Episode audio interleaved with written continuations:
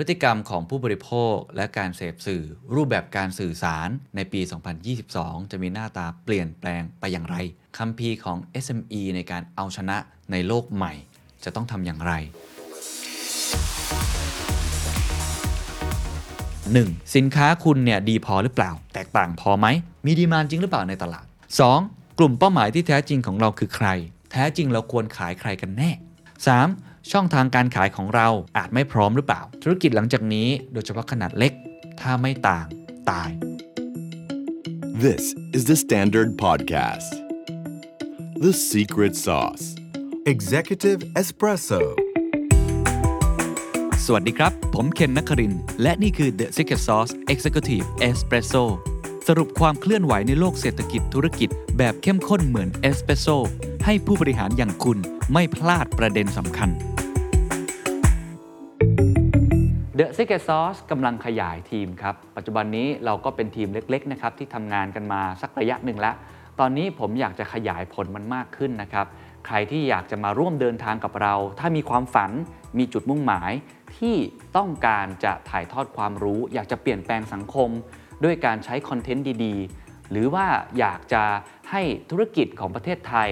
วงการนักธุรกิจของเรานี่เติบโตไปพร้อมกันเนี่ย นี่คืองานในฝันของคุณ รวมทั้งเบนฟิตที่จะได้จากงานนี้นะครับก็คือได้ใกล้ชิดกับผู้บริหารระดับประเทศ หรืออาจจะระดับโลก ได้ใกล้ชิดนักวิชาการนักเศรษฐศาสตร์ คนที่เป็นผู้นำในแทบทุกวงการ แล้วได้ความรู้ในระดับที่อยู่แถวหน้าเป็นฟรอนเทียจริงๆอันนี้งานในฝันของคุณเลยนะครับ ตอนนี้เปิดรับสมัครหลายตำแหน่งมากเลยนะครับ ไม่ว่าจะเป็นเรื่องของโปรดิวเซอร์ เป็นเรื่อง content creator creative project manager editor หลายตำแหน่งมากเลยเพราะว่าขยายทีม 2-3 เท่าเลยทีเดียวนะครับ ใครสนใจอยากมาร่วมงานกันนะครับเข้าไปดูได้ที่ thestandard.co/jobs ในนั้นจะมีแอปพลิเคชันนะครับให้ไปกรอกแล้วก็ส่งเข้ามาได้เลยนะครับ หวังว่าจะได้เจอกันแล้วก็มาร่วมงานกันนะครับ ขอบคุณครับ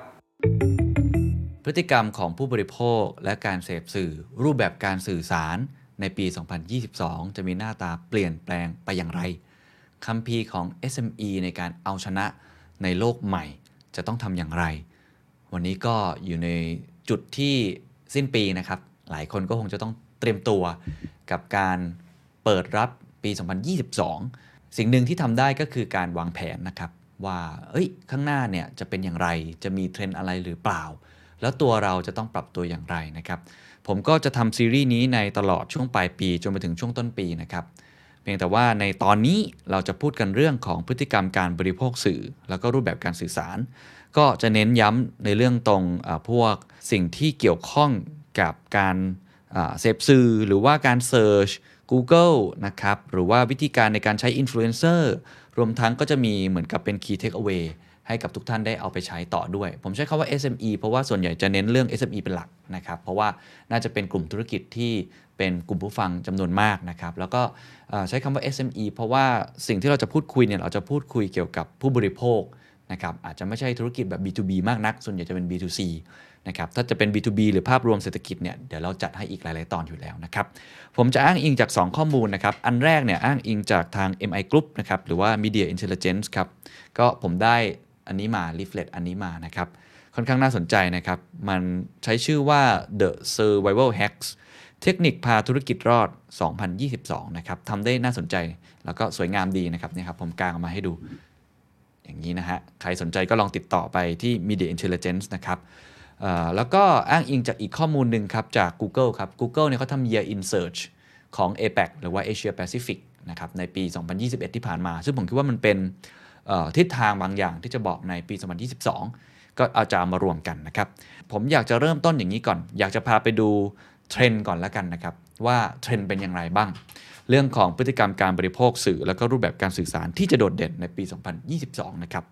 ข้อที่1ครับเขาบอกว่าคนไทยเข้าถึงอินเทอร์เน็ตแตะ 80%เพราะฉะนั้นหลังจากนี้ก็จะเป็นเรื่องปกติแล้วนะครับ ที่เราจะต้องพูดถึงเรื่องออนไลน์ first mobile first นะครับ หรือว่าใน Google เขาใช้คำว่า digital mainstream ก็คือปีที่ผ่านมาใน 2020 และ 2021 เนี่ย เรากระโดดเข้าสู่โลกออนไลน์ ในเรื่องของ new user เนี่ยเป็นจำนวนมากจริง ๆ คนไทยเองคนที่ไม่เคยเข้าถึงบาง service บาง feature เนี่ยก็เป็นเรื่องปกติไปแล้ว ผมยกตัวอย่างเช่น คุณพ่อคุณแม่ของผมเอง หรือว่าหลาย ๆ ท่านเองไม่เคยสั่งอาหาร Delivery เลย ตอนนี้ก็สั่งแล้ว บางคนไม่เคยลงทุนผ่านเรื่องของคริปโตเคอเรนซีหรือว่า mobile banking เลย ตอนนี้ก็เป็นเรื่องปกติไปแล้ว การประชุมออนไลน์ก็กลายเป็นเรื่องปกติ อันนี้คือเทรนด์ที่หนึ่งที่เห็นชัดเจนนะครับ 2ครับ TikTok แรงต่อเนื่องขายของได้ดีขึ้น Facebook นี่ใช้เวลาเกือบ 10 ปีนะครับในการมีผู้ใช้ในยประมาณ 1,000 ล้านคน TikTok ใช้เวลาเพียงแค่ 2 ปีครับเร็วมากๆ แล้วก็ตอนนี้ต้องบอกว่า TikTok นี่มันเป็นโลกที่ประมาทไม่ได้อีกต่อไป มันไม่เหมือน Clubhouse Clubhouse นี่มาแป๊บเดียวแล้วก็เริ่มลดลงนะครับแต่ของ TikTok เนี่ยมีแต่จะเพิ่มขึ้นเรื่อยๆ จนทำให้เทรนด์การชมวิดีโอแบบ short ก็คือสั้นๆ 15 วิถึง 60 วิเนี่ยกลายเป็นเทรนด์ที่ เป็นเรื่องปกติไปแล้ว เช่น IG เขามี Story กับมี Reel ใช่ไหมฮะเอ่อ YouTube ก็มี YouTube Shorts คือตอนนี้มันเป็นแต่ละแพลตฟอร์มก็พยายามจะมาแข่งขันกันเรื่องนี้มากขึ้น แต่ว่า TikTok เนี่ยเป็นต้นทาง แล้วก็ถ้าไปถามน้องๆ Gen Z เนี่ย ผมคิดว่าเขาใช้ TikTok กันค่อนข้างเยอะ แล้วก็ใช้ในหลากหลายช่องทาง ไม่ใช่แค่ว่าในเรื่องของการบันเทิงอย่างเดียว แต่ว่าใช้ในเรื่องของการศึกษาด้วย แล้วก็การคุยกับเพื่อนด้วย เพราะฉะนั้น TikTok เนี่ยเป็นเทรนด์ที่ห้ามมองข้าม แล้วก็มันขายของได้แล้วนะครับ อันที่3ครับ video ad แอด live takeover ก็คือ text หรือรูปเนี่ยจะเริ่มลดบทบาทลงนะฮะจะกลายเป็นเน้นวิดีโอโฆษณาแล้วก็ไลฟ์สด อาจจะเป็นเทรนด์ที่โดยเฉพาะคนไทยเองก็จะนิยมเรื่องนี้มากยิ่งขึ้น ไม่ต้องดูอะไรไกลครับ คุณพิมรี่พายครับ ผมว่าเป็นปรากฏการณ์แห่งปีนะสำหรับผมนักขายที่เก่งที่สุดในปี 2022 คือคุณพิมรี่พายนะฮะแล้วก็เขามีโรงงานของตัวเอง ผลิตสินค้าตัวเอง พริกทอดหรือว่า ปลาร้าอะไรแบบนี้นะครับ รวมทั้งก็ยังเป็นนักขายที่เก่งมากไลฟ์ต่อเนื่องกันหลายชั่วโมงเลย แล้วก็เรียกได้ว่าสินค้าที่เข้าในตรงนั้นเนี่ยขายดิบขายดีผลิตกันไม่ทัน ก็ สะท้อนอย่างหนึ่งแน่นอนสะท้อนความเก่งของคุณพิมพ์ริพาย แต่ก็สะท้อนอีกมุมหนึ่งก็คือว่าแสดงว่าคนไทยสนใจเรื่องนี้จริง ๆ ในการดูไลฟ์สด ซึ่งต้องบอกว่าเป็นพฤติกรรมที่ค่อนข้างจะยูนิคนะครับเมื่อเทียบกับหลาย ๆ ประเทศก็คือเรื่องของโซเชียลคอมเมอร์สเราชอบ F ของนะฮะเราอาจจะไม่ได้คุ้นเคยมากกับการไป Marketplace อะไรแม้ว่าจะเติบโตเช่นเดียวกัน แต่ว่าคนไทยชอบแบบนี้จริงๆนะฮะชอบพูดคุยมีเพื่อน ก็คุณพิมพ์ริพายไลฟ์ที่คนดูแสนสองแสนนะซึ่งถือได้ว่าเยอะมากๆนะครับอันนี้ก็เป็นอีกเทรนหนึ่งที่ เราคงต้องเน้นเรื่องวิดีโอและคงหลีกเลี่ยงไม่ได้นะครับ โดยเฉพาะเรื่องไลฟ์ อันที่ 4 ครับ influencers ร้อนแรงต่อเนื่องโดยเฉพาะ specialist micro แล้วก็ nano นะครับ คือ influencer นี่มีหลากหลายรูปแบบ แต่ว่าปีที่ผ่านมาแล้วก็ในปีข้างหน้าก็คงจะเป็นกลุ่มที่เป็น specialist คือผู้เชี่ยวชาญ micro กับ nano ก็คือทั้งกลุ่มที่มีระดับคนตามอยู่ประมาณพันสองพันหรือว่าน้อยกว่าพันอีก คืออันนี้เขาต้องการอะไรเขาต้องการ ripple effect เขาไม่ได้ต้องการลักษณะแบบ amplifier เขาต้องการคนที่ใช้งานแบบเป็นในกลุ่มเพื่อน peer to peer เราจะเห็นการหวานแบบนี้มากยิ่งขึ้นนะครับ อันที่ 5 ครับ สมาธิและความอดทนต่ำลงครับ ดึงความสนใจให้ได้ใน 2 วินาทีแรกครับ ไม่แน่ใจคุณผู้ชมชมสกิทซอสนี่2วินาทีแรกถ้าไม่น่าสนใจเลื่อนผ่านไปหรือเปล่านะครับ แต่คิดว่าเทรนด์น่าจะเป็นอย่างนั้นก็เรียกได้ว่าคนเนี่ยผมคิดว่าไม่ใช่สมาธิสั้นอย่างเดียว แต่ว่ามีทางเลือกเยอะขึ้น นะครับมีตัวเลือกในการเสพข้อมูลมากมาย เพราะฉะนั้นถ้ามันไม่ appealing เขาจริง ๆ ไม่ดึงดูดเขาจริง ๆ เขาไม่อยู่กับเราแน่ ข้อที่ 6 ครับมีเดียที่นำไปสู่ยอดขายโดยตรงแบบวัดผลได้ อันนี้บางคนเรียกว่า affiliate model นะครับ affiliate marketing ก็คือการที่มีเดียเนี่ยสามารถ มุ่งไปสู่ตัวช้อปปิ้งแพลตฟอร์มได้เลย หรือว่า e-commerce ได้เลย หรือว่าอาจจะมีลักษณะแบบที่รู้ว่าเส้นทางของ customer เนี่ยที่มาถึงเนี่ยเขามาถึงตัวสินค้าหรือการขายของได้จากมีเดียนั้นๆ โดยตรง ไม่ใช่เป็นแบบแค่สร้าง awareness อย่างเดียวนะครับข้อที่ 7 ครับ ต้องสร้างสรรค์และแตกต่างคือปัจจัยความสำเร็จนะครับ อันนี้ก็ผมก็พูดบ่อยเนาะว่า SME ถ้าไม่ต่างเนี่ยตายแน่ อันนี้ก็เป็นอีกหัวข้อหนึ่งนะครับที่เราจะพูดคุยกันต่อ นั่นคือเรื่องของพฤติกรรมการบริโภคสื่อและรูปแบบการสื่อสารที่จะโดดเด่นนะครับ ต่อมาครับจะเป็นเรื่องของกลุ่มธุรกิจสินค้าและบริการที่มีแนวโน้มคึกคักเป็นพิเศษ อันนี้ผมว่าเราสามารถวิเคราะห์ได้ทั้งในมุมของงบโฆษณาที่จะลงมากขึ้น ถ้าคุณทำงานเกี่ยวกับเรื่องมีเดียทำงานเกี่ยวกับเรื่องเอเจนซี่ทำงานเกี่ยวกับเรื่องคอนเทนต์ครีเอเตอร์คุณก็อาจจะได้รับโอกาสในตรงนี้ถ้าคุณไปจับ นะครับเรียกได้ว่าต้นส้มเนี่ยมันกำลังจะสุกงอมเต็มที่คุณเอาตะกร้าไปรองไว้หรือเปล่า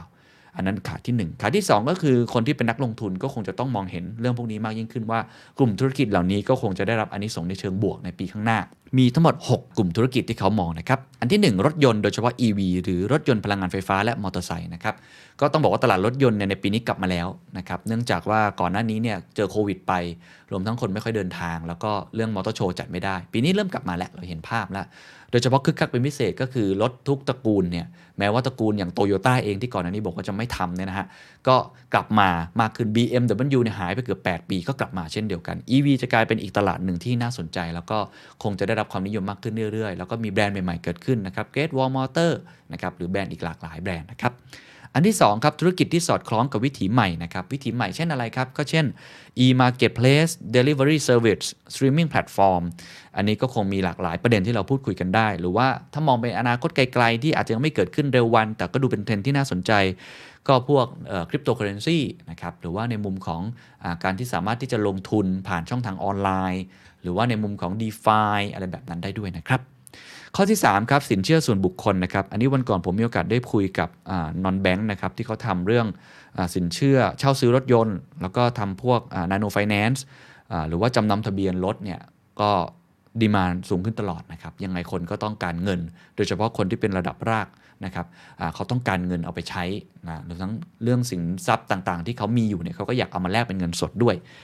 สินเชื่อส่วนบุคคลก็จะโตอย่างยิ่ง อันนี้ยังไม่นับสินเชื่อแบบที่เป็นลักษณะแบบ digital lending นะครับออนไลน์เราเห็นไลน์ทำเราเห็น Grab พยายามจะทำเราเห็นหลาย ๆ เจ้าเนี่ยขอ license ในเรื่องของการขอสินเชื่อออนไลน์มากขึ้น ก็เป็นการสะท้อนเทรนด์นะครับว่ากลุ่มนี้ยัง underperform อยู่จริง ๆ มันยังมีโอกาสอีกมากมายมหาศาลนะครับแล้วก็ผมคิดว่าในเศรษฐกิจของประเทศไทยด้วย คนต้องการเงินมากขึ้นนะครับเพราะว่าช่วงที่ผ่านมามันยากลำบาก อันนี้ก็จะเป็นอีกกลุ่มธุรกิจหนึ่งที่น่าจะเติบโตขึ้นครับ กลุ่มที่ 4 ครับ สุขภาพความงามและสุขอนามัย ผมคงไม่ต้องขยายความนะครับ ข้อ 5 ครับ ท่องเที่ยวและการพักผ่อนในประเทศ อันนี้ก็ไม่ต้องขยายความนะครับเขาเรียกว่า revenge travel นะฮะแก้แค้นเที่ยวแบบแก้แค้นนะเพราะว่าไม่ไหวแล้วอยากเที่ยวมาก ผมสังเกตเห็นช่วงปลายปีเนี่ยคนไม่สนใจแล้วนะครับ ไม่ค่อยกลัวโควิด แล้วใส่หน้ากากอยู่นะ แต่ว่าทนไม่ไหวแล้ว อยากจะออกไปข้างนอก อยากจะไปเจอเพื่อน พาครอบครัวออกไปพักผ่อนนะครับ ฉะนั้นการเที่ยวหรือพักผ่อนในประเทศเนี่ยยังเป็นธีมหลักอยู่แน่นอน โดยเฉพาะในครึ่งปีแรกของ 2022 เพราะว่านักท่องเที่ยวจากต่างชาติเนี่ยยังไม่สามารถเข้ามาได้อย่างเต็มตัวนะครับ โดยเฉพาะนักท่องเที่ยวจีนเองน่าจะเปิดในช่วงครึ่งปีหลังนะครับ แล้วก็ข้อที่ 6 ครับ สินค้าที่เกี่ยวข้องกับการเกษตรนะครับการเกษตรยังไงตอนนี้ต้องบอกว่ายังมาแรงอยู่ แล้วก็ยังเป็นสินค้าที่ยังเป็นที่ต้องการ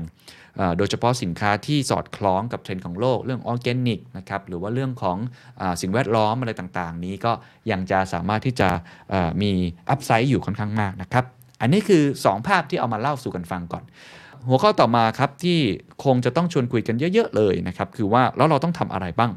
สิ่งที่เราต้องทำเนี่ยเขาแบ่งออกมาด้วยกันเป็น 3-4 ขั้นตอนนะครับในการปรับตัวของพวกเราเข้าสู่ไอ้สภาพเมื่อกี้ที่เขาพยายามฉายภาพให้เห็นนะครับ อันแรกเนี่ยเขาเรียกว่า first hack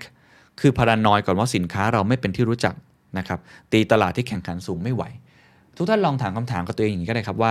1. สินค้าคุณเนี่ยดีพอหรือเปล่า แตกต่างพอไหม หรือจริง ๆ แล้วมันไม่มีความต้องการนั้นแล้วในตลาด มีดีมานจริงหรือเปล่าในตลาด 2. กลุ่มเป้าหมายที่แท้จริงของเราคือใคร แท้จริงเราควรขายใครกันแน่ ต้องเปลี่ยนหรือเปล่า หรือตอกย้ำเดิมได้ 3. ช่องทางการขายของเรา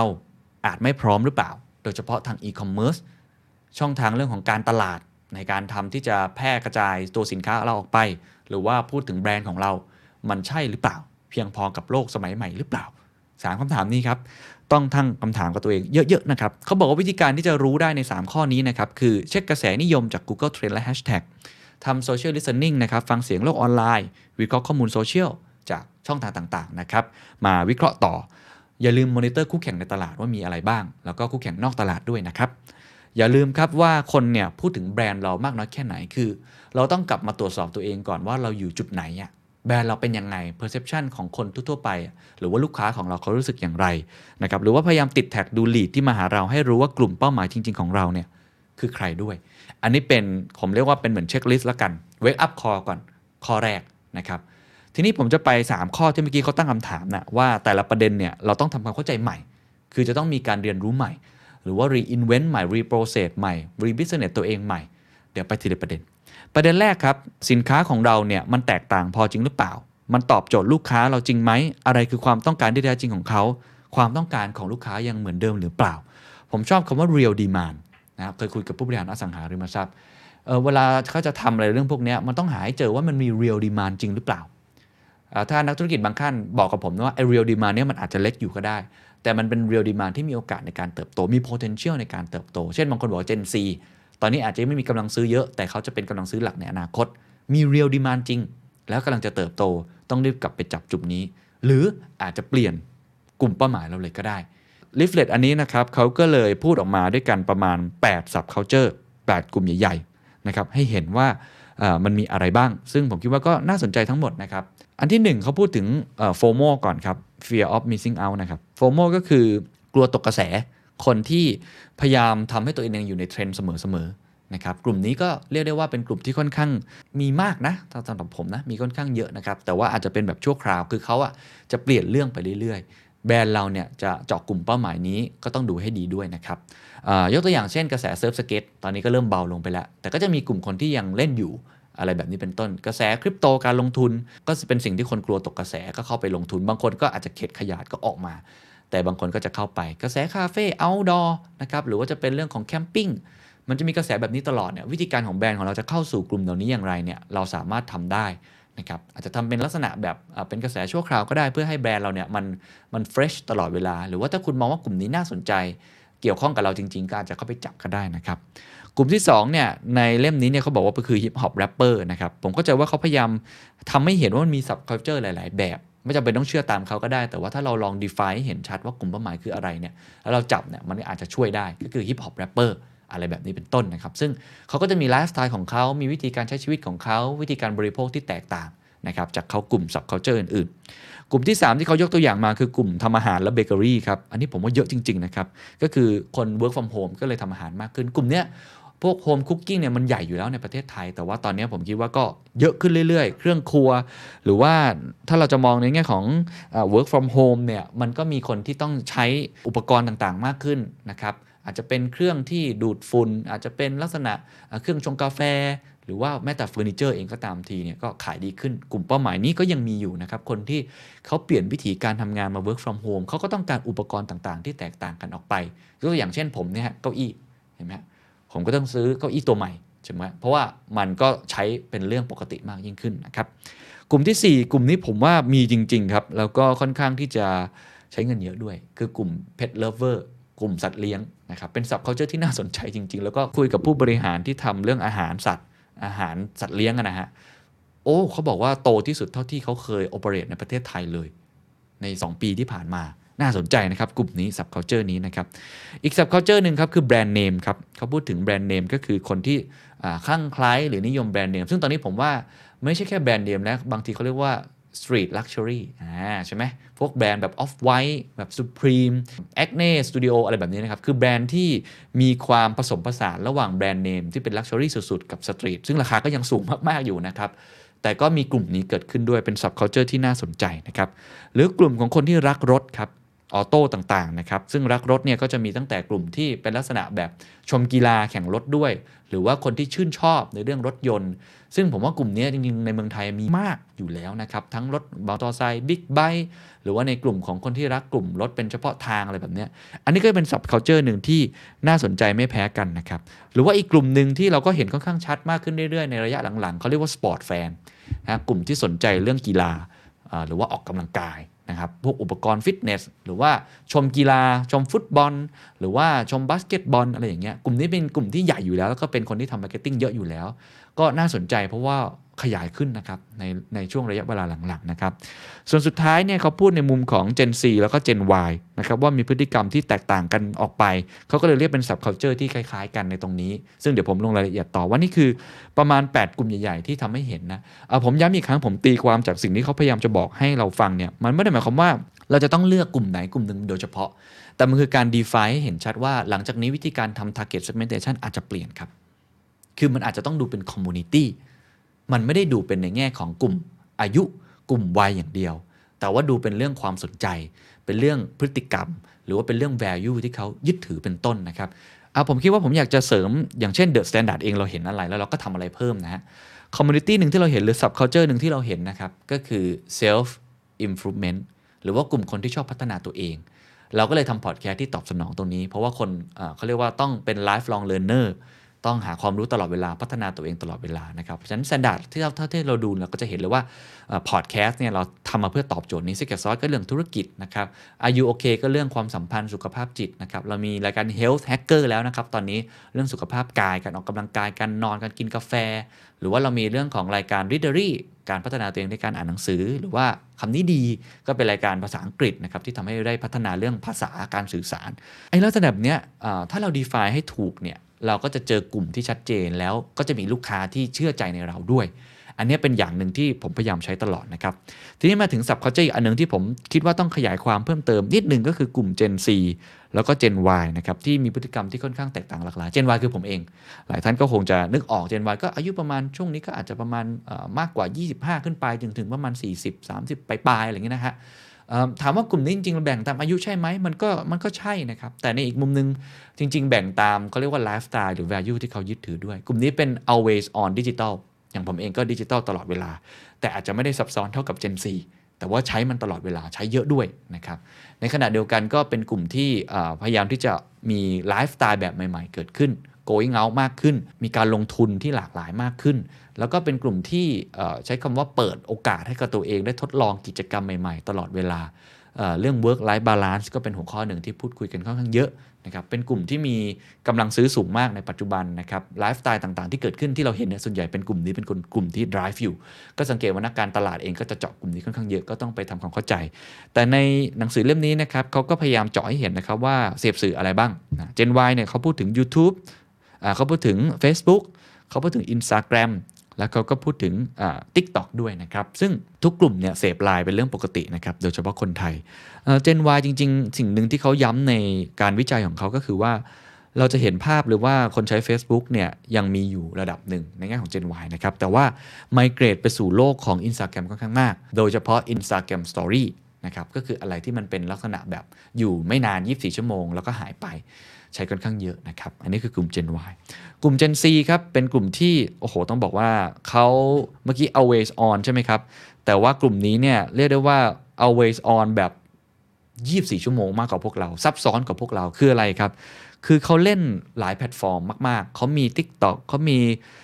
โปรแกรมอีกหลากหลาย หลายอย่างมี Snapchat มีทั้งในแง่ของตัว Telegram หรือว่าก็อาจจะเล่นอะไรที่มันในแพลตฟอร์มเดียวแต่เล่นหลาย Account คือในงานวิจัยเขาบอกว่าคน Gen C เนี่ยก็คือกลุ่มอายุประมาณ 12-23เนี่ยมีถึง 3 Account ใน Instagram ใน Twitter มันเขาเรียกว่าแอคลุมใช่ไหมคือใช้เยอะแล้วก็ใช้หลากหลายด้วย แล้วก็ใช้เนี่ยไม่ได้แค่มาหาข้อมูลอย่างเดียว แต่ว่ามาสร้าง conversation คือกลุ่มบางผม Gen Y บางทีอาจจะไม่ได้คุยกันเยอะมาก ก็คือผมเนี่ยใช้ Twitter เพื่ออ่านข่าวเป็นต้น หรือว่าใช้ IG ก็ดูเพื่อนอะไรเล็กๆน้อยๆนะ แต่ว่ากลุ่มของฝั่ง Gen Z เนี่ยเขาใช้เป็นหนึ่งในเครื่องมือใน communication tool ของตัวเอง เช่น ผมส่งไลน์หาน้องๆ Gen Z ในออฟฟิศเนี่ยไม่ค่อยตอบครับ แต่พอส่ง inbox ใน IG เนี่ย direct message เนี่ยตอบเร็วกว่า ผมก็ถามว่าทำไม เขาก็บอกว่าเพราะเขาอยู่ในโลกนี้มากกว่า เขาอยู่ตลอดเวลา เขาเปิดแอปแรกที่เขาเปิดมาเนี่ยเขาเปิด Instagram เขาเปิด TikTok เขาไม่ได้เปิด Facebook ในงานนี้เนี่ยเขาเห็นเลยว่ารูปที่เขาใช้เนี่ยคือโซเชียลมีเดียเนี่ยเขาไม่ใช้ Facebook นะครับกลุ่มนี้ไม่ค่อยใช้ Facebook สักเท่าไหร่ นอกเหนือจากนี้ยังเรื่องของ mentality เนี่ยก็เปลี่ยนไปสนับสนุนเรื่องความหลากหลาย ความเป็นธรรมในสังคม เรื่องในแง่ของการบูลลี่นี่ไม่เอา หรือว่า real size beauty อย่างเงี้ยเป็นต้นก็จะเป็นกลุ่มนี้ หรือว่าเรื่องของสิ่งแวดล้อม การเป็น global citizen นะกลุ่มนี้ก็เป็นกลุ่มที่น่าสนใจเช่นเดียวกันนะครับ อันนี้ก็เอามายกตัวอย่างให้เห็นภาพนะครับว่ากลุ่มต่างๆ ที่เรามองเนี่ยมันมีหลากหลายกลุ่มแล้วก็มีกลุ่มที่อยู่ที่แต่ละท่านไป define ด้วย แต่นี่คือ subculture เป็นตัวอย่างนะครับ ทีนี้พอพูดถึง subculture ผมเลยอยากจะอ้างอิงผลการวิจัยจาก Google ครับ คือ Google เนี่ยเขาทำ year insert 2021 นะครับ ตลอดทั้งปีนี้ที่ผ่านมา ซึ่งผมว่ามันเป็นเทรนที่บอกถึงอนาคตว่ามันเปลี่ยนแปลงไปอย่างไร เพราะว่าคนเสิร์ชอะไรเนี่ยมันก็เป็นการบอกนะว่าเราเนี่ยสนใจอะไร ถูกไหมฮะ เป็นในของ Asia Pacific เลย ผมจะไปอย่างเร็วนิดหนึ่งนะครับ แต่เดี๋ยวจะแปะลิงก์ให้ทุกท่านได้ได้เอาไปดาวน์โหลดนะครับ มี 5 เทรนด์ซึ่งก็อาจจะบอกได้ว่าเป็นกลุ่ม 5 subculture ก็ได้เหมือนกัน เทรนด์ที่ 1 คือเป็น digital mainstream เทรนด์ที่ 2 คือเป็นเรื่องของ life re-examine นะครับ ก็คือเรื่องของชีวิตที่เปลี่ยนแปลงไปวิถีชีวิตก็อาจจะมีเรื่อง home nesting อยู่บ้านมากขึ้น กลุ่มที่ 3 คือ bridging distance นะครับ กลุ่มที่ 4 คือ truth seekers แล้วกลุ่มที่ 5 คือ growing inequalities นะครับ เดี๋ยวผมจะเล่าสั้น ๆ ให้ฟังแล้วกันนะครับ แล้วก็ให้เห็นภาพ อันแรกก็คือเรื่องของออนไลน์ก็คือเต็มรูปแบบละ ตอนนี้คนนี่ใช้ชีวิตอยู่เป็นเรื่องปกตินะครับ เช่นมีคน search คำว่า merchant center หรือว่า seller center นะครับ ที่เกี่ยวข้องเกี่ยวกับเรื่องการขายเนี่ยในมาเลเซีย ฟิลิปปินส์ อินโดนีเซีย ปากีสถาน เกาหลีใต้เนี่ยมากถึง 95%คือเขาอยากหา product ว่าขายที่ไหน center มันอยู่ตรงไหนนะครับหรือว่าเขาสแกนคำว่าสแกน price นะครับในภาษาอินโดนีเซียนะ scan harga เนี่ย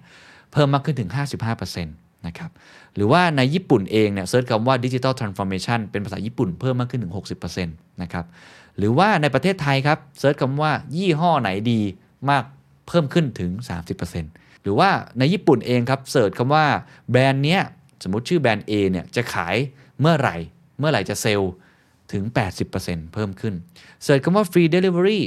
นะครับอะไรแบบนี้เพิ่มขึ้น 60% same day delivery เพิ่มมากขึ้นถึง 70%ลักษณะแบบนี้มันเป็นตัวอย่างให้เห็นละกันเนาะผมคงไม่ได้ลงรายละเอียดว่า โอ้โห มันเพิ่มขึ้นอย่างมหาศาลจริง ๆ นะครับ ในเรื่องของ online shopping แล้วก็ชีวิตที่อยู่บนโลกออนไลน์นะครับอันที่ 2 คือ life reexamine นะฮะ อันนี้ก็จะเป็นในแง่ของว่าชีวิตของพวกเราเนี่ย มันก็เปลี่ยนแปลงไป เขาใช้คำว่า the great resignation บ้าง หรือว่าจะเป็น treat yourself นะครับ หรือว่าในมุมของมี lifestyle choices ก็คือวิถีชีวิตใหม่ที่เกิดขึ้นมากมาย เช่นอันแรกเขาบอกว่าเราเนี่ยจะ blended life มากขึ้นก็คืออยู่บ้านมากขึ้น มีการเสิร์ชเรื่องของ how to make coffee at home เนี่ยในเวียดนามเพิ่มขึ้นถึง 20%ก็คือชงกาแฟที่บ้านนะครับ หรือในมุมของชีวิตที่มันเป็นเรื่องของการเงิน หรือว่าการที่เราจะพยายามที่จะประเมินการใช้จ่ายของเราใหม่เนี่ยเขาบอกว่าคริปโตเคอเรนซีนะฮะได้รับการ search มากขึ้นในออสเตรเลีย อินเดีย อินโดนีเซีย สิงคโปร์ นิวซีแลนด์ หรือปากีสถานมากขึ้นถึง 400% 400%นะครับ ก็เยอะจริง ๆ นะครับ หรือว่าคน search เกี่ยวกับ deal discount คูปองส่วนลดเนี่ยในอินเดีย สิงคโปร์ มาเลเซีย อินโดนีเซีย เวียดนามมากขึ้นถึง 110% นะครับหรืออีกมุมหนึ่งเป็น quality time with loved ones ก็คือการที่เราอยู่กับครอบครัว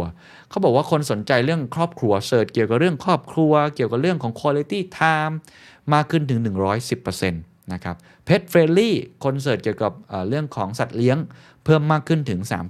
35%หรือในเรื่องของสุขภาพความงามครับ self care tips self care plan เพิ่มมากขึ้นถึง 70%นะครับ รวมทั้งในแง่ของ the great resignation การลาออกเนี่ยก็มีวิธีการในการ search หายื่นจดหมายลาออกยังไง หรืออะไรอย่างเงี้ยเปลี่ยนแปลงงานตัวเองยังไง มากเพิ่มขึ้นถึง 25%นะครับ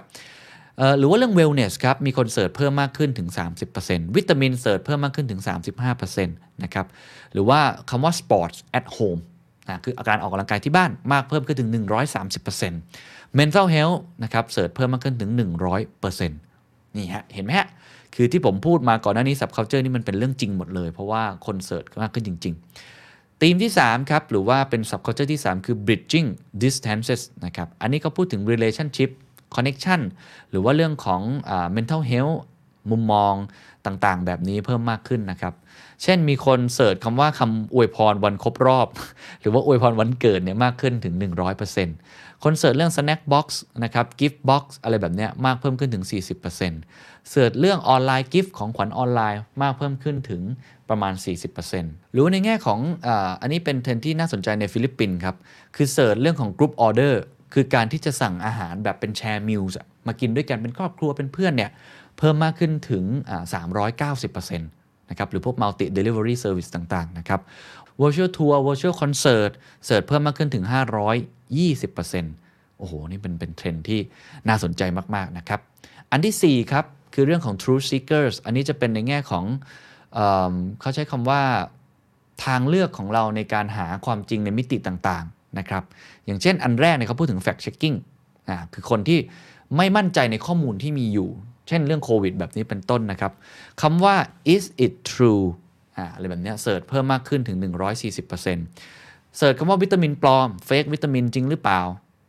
35%ก็คือคนไม่เริ่มไม่ค่อยเชื่อ เรื่อง privacy and data ที่เกี่ยวข้องเอาว่า related to แล้วกันในการ search เนี่ยเพิ่มมากขึ้นถึง 20%นะครับอันนี้ให้เห็นภาพนะครับ หรือว่าในเรื่องของจริยธรรมทางการค้า เรื่องของ fair trade เรื่องของ cruelty free นะครับอะไรแบบนี้คือสิทธิในการ สินค้าของที่เราจะซื้อเนี่ยมัน fair trade ไหมหรือว่ามันไม่ได้ทำร้ายสัตว์ป่าใช่ไหมไม่ได้ทำร้ายเรื่องของสิ่งแวดล้อมใช่ไหมไม่ได้ทำร้ายกดขี่แรงงานทาสใช่ไหมเพิ่มมากขึ้นถึง65%ครับหรือว่าในเรื่องของ recycle recycling นะครับ environmentally friendly biodegradable plastic อะไรต่างๆ เพิ่มมากขึ้นถึง 25% electric car เพิ่มมากขึ้นถึง 70%เห็นไหมครับว่านี่คืออความเรียกได้ว่า truth seeker หรือว่า trust privacy ต่างๆ ที่เพิ่มมากขึ้นนะครับ อันสุดท้ายครับ growing inequalities นะครับก็คือความเหลื่อมล้ำหรือว่าความเท่าเทียมกันในสังคม ก็เป็นสิ่งหนึ่งที่คนค่อนข้าง concern มากขึ้น หรือว่าสิ่งต่างๆ ที่ทำให้การความเหลื่อมล้ำมันลดลงไปนะครับ เช่น access to stable and affordable internet ในเมืองไทยเองเนี่ย search คำว่า net free เพิ่มมากขึ้นถึง 35%เรื่องของการเงินครับ financial support นะครับ pay later หรือว่าอะไรต่างๆเนี่ย search เพิ่มมากขึ้นถึง 270%ก็คือเรื่องการเงินเขาคงจะไม่ดี เสิร์ชเรื่องของ start own business micro business grant 175%เสิร์ชเรื่องของ benefit ของคนว่างงาน unemployment นะครับ benefit มากขึ้นถึง 170% same day loan นะครับ การกู้ยืมเงินมากขึ้นถึง 85% หรือว่าในแง่ของสังคมก็คือ discrimination เรื่องของ gender inequality เพิ่มมากขึ้นถึง 60%นะครับก็จะเห็นได้ว่าเดี๋ยวนี้คน concern เรื่องนี้มากยิ่งขึ้นความเท่าเทียมต่างๆ ก็เป็น 5 ธีมหลักๆ ที่เอามาเล่าสู่กันฟังจาก Google แล้วกันนะครับ โอกาสสุดท้ายครับ ของคนที่อยากรับชมงานฟอรัมแห่งปีนะครับ The Standard Economic Forum 2021 นะครับที่จบลงไปแล้วปลายเดือนพฤศจิกายนที่ผ่านมา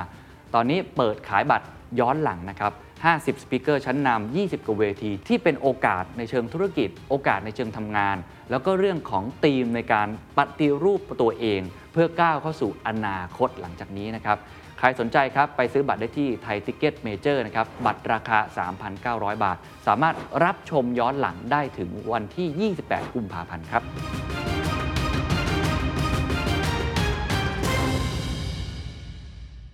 หัวข้อที่ 3 ครับ ในแง่ของการที่จะเตรียมตัว SME นะครับหัวข้อนี้ผมค่อนข้างชอบ แล้วว่าเป็นงานวิจัยที่ค่อนข้างดีนะครับหาอ่านยากเหมือนกันนะ อันนี้ก็คือ แผนการตลาดที่ใช้เนี่ยมีประสิทธิภาพสูงสุดแล้วหรือยังมีผลอะไรให้คุ้มค่ากว่านี้บ้างนะครับอันนี้เขาเกริ่นมาอย่างนี้เขาบอกว่า หลังจากนี้เนี่ยแผนสื่อสารเดิมอาจยังใช้ความเข้าใจประสบการณ์ลูกค้าแบบเส้นตรงเนี่ยไม่ได้แล้ว คือเป็นลิเนียก็คือเป็น customer journey รับรู้สนใจหาซื้อจบไปแล้ว ย้ำอีกครั้ง customer journey แบบดั้งเดิมจบไปแล้ว ตอนนี้เขาใช้คำว่า omni customer journey ก็คือใช้ media mix คือบางทีเนี่ยตื่นเช้ามาดูออนไลน์ เดินไปที่หน้าร้าน แต่ไม่ซื้อของช้อปปิ้งออนไลน์ต่อ โดยที่ให้ของไปส่งที่บ้าน หรือว่าการที่เราดูใน IG เสร็จแล้วแทนที่จะกดซื้อของเลยไม่เอา เราไปดูใน Facebook ต่อข้ามไปโลก TikTok ไปหาเพื่อนสุดท้ายไปสั่งกับเพื่อนแทน สั่งกับพิมรี่พายแทน คือมันมีความ mix อยู่ไม่ใช่ว่าดูแค่ outdoor แล้วก็จะสามารถซื้อของได้ทันที journey ของเรามันซับซ้อนขึ้นเขาเลยเรียกว่า Omni Customer Journey เพราะฉะนั้นไอ้สิ่งนี้เนี่ยเป็นสิ่งที่ทำให้เราเนี่ยจะต้องออมีการเลือกใช้อินฟลูเอนเซอร์ให้เหมาะสม อันนี้ก็อยากจะพูดถึงวิธีการเลือกสื่อหรือเลือกอินฟลูเอนเซอร์ละกันนะครับเขาบอกว่าตอนนี้เนี่ยอินฟลูเอนเซอร์เนี่ยมันมี role ที่แตกต่างกันเขาบอกมีทั้งหมดประมาณ5 role ด้วยกัน ที่ไม่เหมือนกันแล้วก็เลือกใช้แตกต่างกัน อันที่ 1 คือ amplifier amplifier ก็คือคนที่เป็นดาราแบบมีคนตามเยอะมากๆ ก็คือทำให้ชื่อของเราแบรนด์ของเราเนี่ยมันขยายออกไป เขาเรียกว่าเน้น awareness เพราะเป็นที่รู้จักในวงกว้างนี่คือแบบที่ 1 แบบที่ 2 คือ branded content branded content ก็คือเน้น awareness เหมือนกันแต่ด้วยความคิดสร้างสารรค์ก็คือเป็น creator มีลักษณะเฉพาะและตัวตนดึงดูดความสนใจนะครับของสินค้าและแคมเปญได้ก็เป็น branded content ผมว่าอันนี้ผมอาจจะอยู่ในขายนี้หรือเปล่าไม่แน่ใจนะเป็น creator ขาที่ 3 ครับเขาเรียกว่า KOL หรือว่า expert ก็คือเป็นคนที่เป็น specialist เน้นความน่าเชื่อถือการยอมรับ อาจจะเป็นกูรูการเงิน กูรูเรื่องคริปโตเคอเรนซีกูรูเรื่องการปั่นจักรยาน กูรูเรื่องการช้อปปิ้ง กูรูเรื่องของสินค้าความงามแบบนี้เป็นต้น ต้องเลือกใช้ให้ถูกนะครับ แล้วก็อันที่4นะครับ ก็คือ real user หรือ endorser อันนี้เขาใช้เสริมความน่าเชื่อถือของ KOL หรือว่า expert ก็คือเป็นกลุ่มที่เอ่อเราใช้ผู้ใช้จริง endorser ตัวจริงนะครับมา ทำให้ไอของสิ่งที่เราทำเนี่ยมันเพิ่มความน่าเชื่อถือมากขึ้น และขาที่ 5 ครับเขาเรียกว่า ripple effect ครับ คือต่อยอดกระแสสร้างแรงกระเพื่อมนะครับเพื่อจะเสริมเรื่อง awareness ในวงที่กว้างมากขึ้นนะครับก็คืออย่างที่ผมบอกแล้ว nano influencer หรือ micro influencer สร้าง การรู้รับรู้การบอกต่อไปให้ได้มากที่สุดนะครับ Real User กับ Ripple Effect เขาจะมีความต่างกันนิดหนึ่งครับ Ripple Effect เนี่ยเสริม awareness ในวงที่กว้างขึ้น ส่วนในแง่ของ Real User หรือ Endorser เนี่ยเขาบอกว่าช่วยตอบคำถามนะครับหรือว่าข้อซักถามในมุมของผู้บริโภคให้ ก็คือเป็นคนใช้จริงอะไรแบบนี้นี่คือ 5 อย่างที่ ผมว่าเราต้องแยกให้ออกก่อนเวลาเราจะทำการตลาดนะครับเวลาจะใช้อินฟลูเอนเซอร์เพราะว่าเป้าหมายมันไม่เหมือนกัน แล้วก็คาแรคเตอร์หรือฟังก์ชันเนี่ยไม่เหมือนกัน ทีนี้ก็มาอีกหัวข้อหนึ่งครับ ก็คือว่าพอเราเข้าใจเรื่องอินฟลูเอนเซอร์ตรงนั้นแล้วเนี่ยเราต้องมาดูด้วยครับว่าถ้าดูในแง่แพลตฟอร์ม แพลตฟอร์มเองก็มีความแตกต่างกันเหมือนกันนะครับในการเลือกใช้ มันจะมีด้วยกันประมาณห้าถึงหกหัวข้อนะครับที่ผมจะพูดต่อ อันแรกครับเขาบอกว่าถ้าอยากให้คนค้นหา นะครับเราก็ต้องทำการตลาดหรือว่าไปซื้อ ad อะไรต่างๆเนี่ยใน Google YouTube หรือว่าแบรนด์ .com ต่างๆ ก็คือใน marketplace.com อะไรพวกนี้ อันที่ 1 ค้นหา อันที่ 2 ถ้าอยากให้เขาสนใจครับ อันนี้ต้องบอกว่าในเรื่องของ media แบบ traditional ก็ยังมีผลอยู่คือทีวี out of home Twitter influencer ต่างๆทำให้เขาเกิดความสนใจ อันที่ 3 ครับ เรื่องของความเกี่ยวข้องต่างๆ ก็ยังใช้อินฟลูเอนเซอร์หรือ TikTok หรือ Facebook ได้ทำให้มันมีความเกี่ยวข้องเกี่ยวกับตัวบุคคลนั้น มือคือลิงก์แบรนด์เราไปสู่ตัวบุคคลนั้นได้นะครับ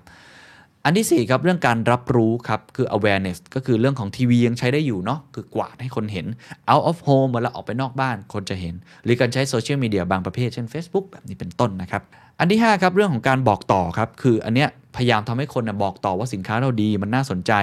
อันนี้หลายคนเดาออกคือต้องอินฟลูเอนเซอร์นะครับจะได้ผลมากกว่าเป็นต้นทำให้แบรนด์รักไปเลย เป็นที่รักสุดๆโอ้โห เกิด advocacy ของเรา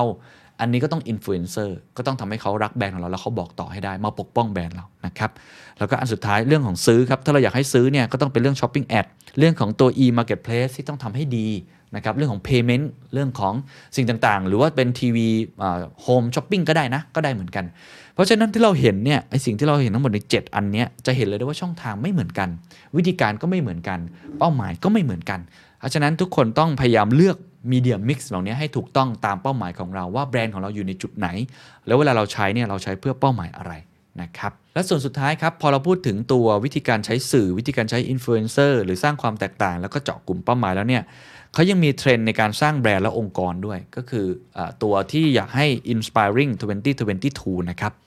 สร้างแรงบันดาลใจแบรนด์เราจะเป็นอย่างไรคนจะรักได้เนี่ยมีหลาย ๆ องค์ประกอบเหล่านี้นะครับ อันที่หนึ่งก็บอกแบรนด์ loyalty more fragile คือลูกค้าอยากลองสิ่งใหม่มองหาความคุ้มค่ามากขึ้น เพราะฉะนั้นจะทำยังไงที่จะจับกลุ่มที่เป็นลูกค้าประจำเราอยู่แล้ว หรือไปแย่งลูกค้ามาให้ได้นะครับ อันที่ 2 คือ Gen Z more social influence ก็คือ Gen Z จะมีอิทธิพลมากขึ้นนะเราจะจับกลุ่ม Gen Z ยังไง แล้วหัวข้อต่อมาครับเขาพูดถึง speed and agility ครับคือขับเคลื่อนธุรกิจคล่องตัวว่องไวนะครับว่าโลกมันผันผวนเนาะเราก็ต้องเปลี่ยนแปลงตัวเองได้อย่างรวดเร็วครับ อันต่อมาครับคือเรื่องของ personalize แล้วก็ communication ก็คือสื่อสารเฉพาะเจาะจงแต่ละกลุ่มเป้าหมายด้วย Data ที่เก็บอย่างมีประสิทธิภาพ ก็ Big Data ไม่ได้จำเป็นขนาดนั้นนะ ถ้าเรามี small data ที่ดี นะฮะเพราะฉะนั้น SME ก็สามารถเลือกใช้ได้เลย ถ้าเกิดเรามี small data แล้วเริ่ม personalize นะครับหรือว่าอย่างน้อยแบ่งกลุ่มเฉพาะหรือว่า return visitor คนที่เป็นลูกค้าประจำเนี่ยรู้จักเขาให้มากขึ้น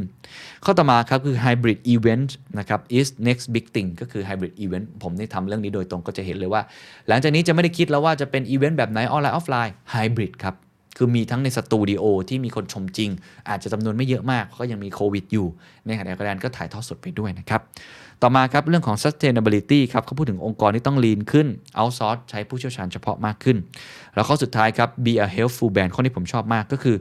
แบรนด์หลังจากนี้นอกจากจะต้องมี purpose แล้วจะต้องเป็น helpful brand คือแบรนด์ช่วยเหลือสังคมยังไง หรือว่าช่วยเยียวยาจิตใจคนยังไงด้วย คือคนเรียกร้องเรื่องแบรนด์ไม่ใช่แค่เรื่องของฟังก์ชัน แต่เป็นเรื่องของ emotion ด้วย นะครับ อันนี้ก็เป็นสิ่งหนึ่งที่น่าจะเป็นไอเดียให้กับทุกท่านได้นะครับ นั่นคือทั้งหมดนะครับที่ผมรวบรวมมาจากหลากหลาย